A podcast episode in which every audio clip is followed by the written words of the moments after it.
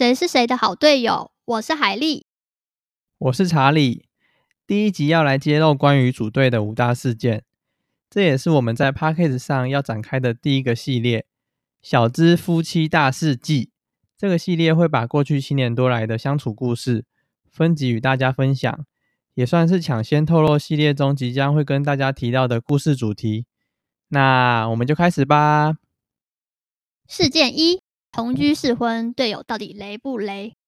我们是支持婚前同居的小资夫妻。很日常的生活习惯呢，都有可能会成为冲突的引爆点。有没有想过家事该怎么分配？睡觉时间是不是可以互相配合呢？多久要洗一次衣服？洗澡的时候对方会不会泡澡？牙膏是不是一定要从尾端开始挤？总之，如果可以在正式组队之前确定好彼此的生活习惯，并且提早开始适应磨合，确实是可以让组成家庭之后的日子平顺一些。我觉得啊，我们在生活上其实配合的还不错，但是有一件事情到现在还是常常在吵。什么？就是洗澡的花洒啊。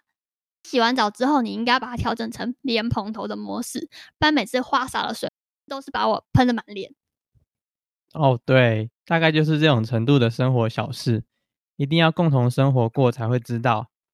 我老婆只要被花洒的水喷到，就是我今晚要睡沙发了。所以说，其实队友能不能在各种细节上面呢，互相配合，真的是非常重要。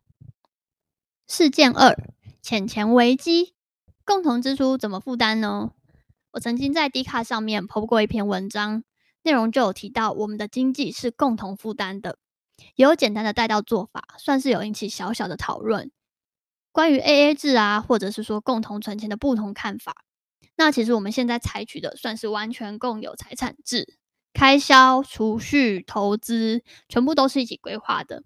现在看起来好像执行上面没有什么太大困难。那你觉得有没有什么看法？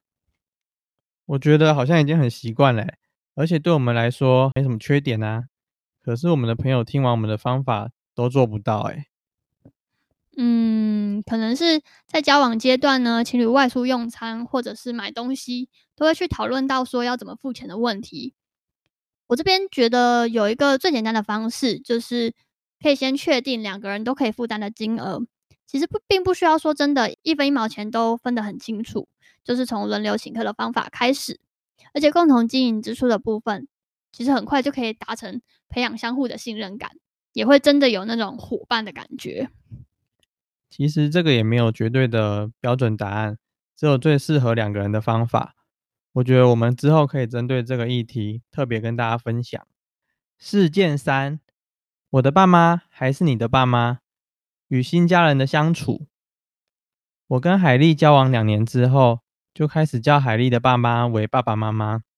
我原本跟自己的爸妈总是有些距离感，可能是因为我还是学生的时候，爸妈因为家里的生意比较忙。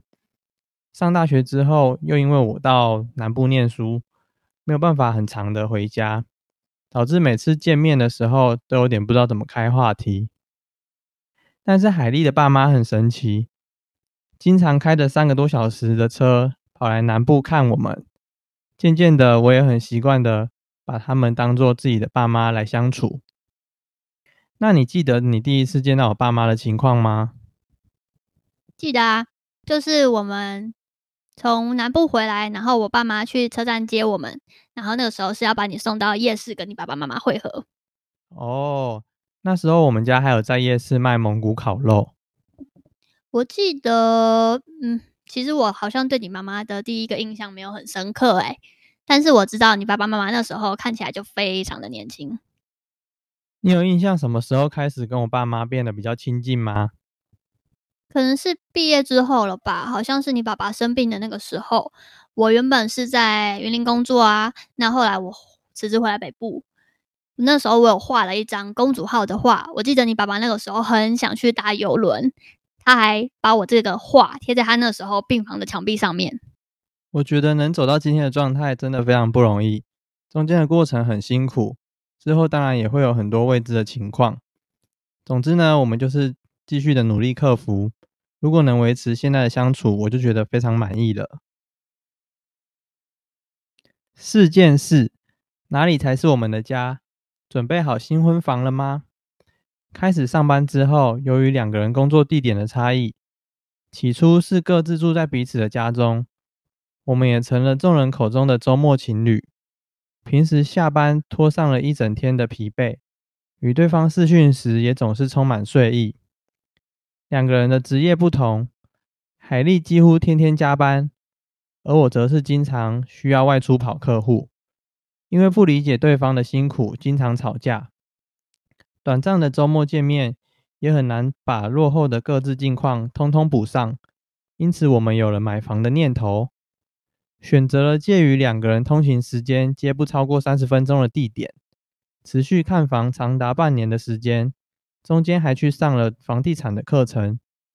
除了两边的爸妈作为新居里分别买了十万块的家具家电，所有的头期款跟贷款都是我们自己负担。如果真的希望能与另一半拥有属于你们自己的家，在能力所及的范围，不论是买房还是租屋，与各自的父母分开居住，会是更理想的方式。我觉得距离好像真的会产生美感呢，自己好像也会很自然的规划啊，或者是安排陪伴爸妈的行程。如果说偶尔回去各自的爸爸妈妈家住的话，也比较不容易感觉到约束，或者是心理的压力。你是说关于你比较懒惰，常常摊着像一坨烂肉的部分，让你感到有压力吗？是啊，我去你家的时候，我会故意一直跟在你的旁边，虽然也不是说真的每次都是在帮忙，但至少没有看起来真的就是躺在那边。好哦。事件五。甜蜜的超级大负担，婚礼筹备怎么办？关于婚礼的筹备，我觉得我们是非常幸运的。大致的过程呢、啊，两边的父母都算是给予蛮多的尊重。从决定举办婚礼之前呢，我们也是以预算的考量，不断跟父母洗脑宣导小婚礼的好处。当然，我觉得还有一点影响父母的支持，还有一个原因就是说，我们会透过过去参加婚礼的经验。那来去提议说，我们不设礼桌啦，不收红包啦，也不安排工作给我们的亲朋好友。那原因是，亲朋好友他们应该是要来感受这份喜悦，而不是成为工具人，跟着新人奔波辛苦一整天。不希望我们的结婚会累到我们心爱的亲朋好友们。当然，如果不收红包的话，我们也就没有能力举办费用过高的婚礼。从我们决定结婚到规划的结婚日期，大概有一年半的筹备时间，很提前就开始和我们要邀请的朋友宣导小婚礼的规则，并且在同步一再的说明没有办法邀请很多人的原因。这个时候要用的说法是：我们订到服务和菜色都很喜欢，也符合预算的场地，但是空间就不大，人数也很有限。只不过就在婚礼计划确定好婚礼流程的隔周。也就是婚礼的前一个月，台湾本土疫情爆发，我们是在一升为二级的时候，我们就立刻取消婚礼。没想到紧接着竟然是长达两个半月的三级警戒，筹备了很久，在一夕之间全部都要取消，多少还是会有一些遗憾的。是啊，那个时候也有很多人问我们为什么决定取消，而不是延期呢？我觉得关于这个问题，可能需要一整集的时间来回答。嗯，好像也是。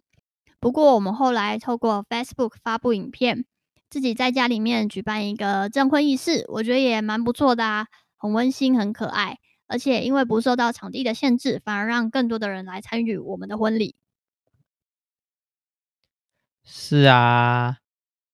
好，那我们来总结一下，要做好心理准备的组队五大事件。事件一。同居试婚，队友到底雷不雷？确定好对方的生活习惯，超前部署。事件二：钱钱危机，共同支出怎么负担？别说谈钱伤感情，谈好了还能建立更稳固的伙伴关系呢。事件三：我的爸妈还是你的爸妈，与新家人的相处，这也许是婚姻中的大魔王。但克服了组队任务，绝对可以更得心应手。事件四：哪里才是我们的家？准备好新婚房了吗？只属于彼此的家，可以更自在的沟通配合，达成更理想的组队和谐。事件五：甜蜜的超级大负担，婚礼筹备怎么办？有人说婚礼是一生一次的重要大事，在我看来，婚礼就像是比赛的开局，如果有好的开始，想必能够减少之后可能会遭遇的困难吧。我们是你的好队友，刚刚组队，下次见，拜拜。拜拜。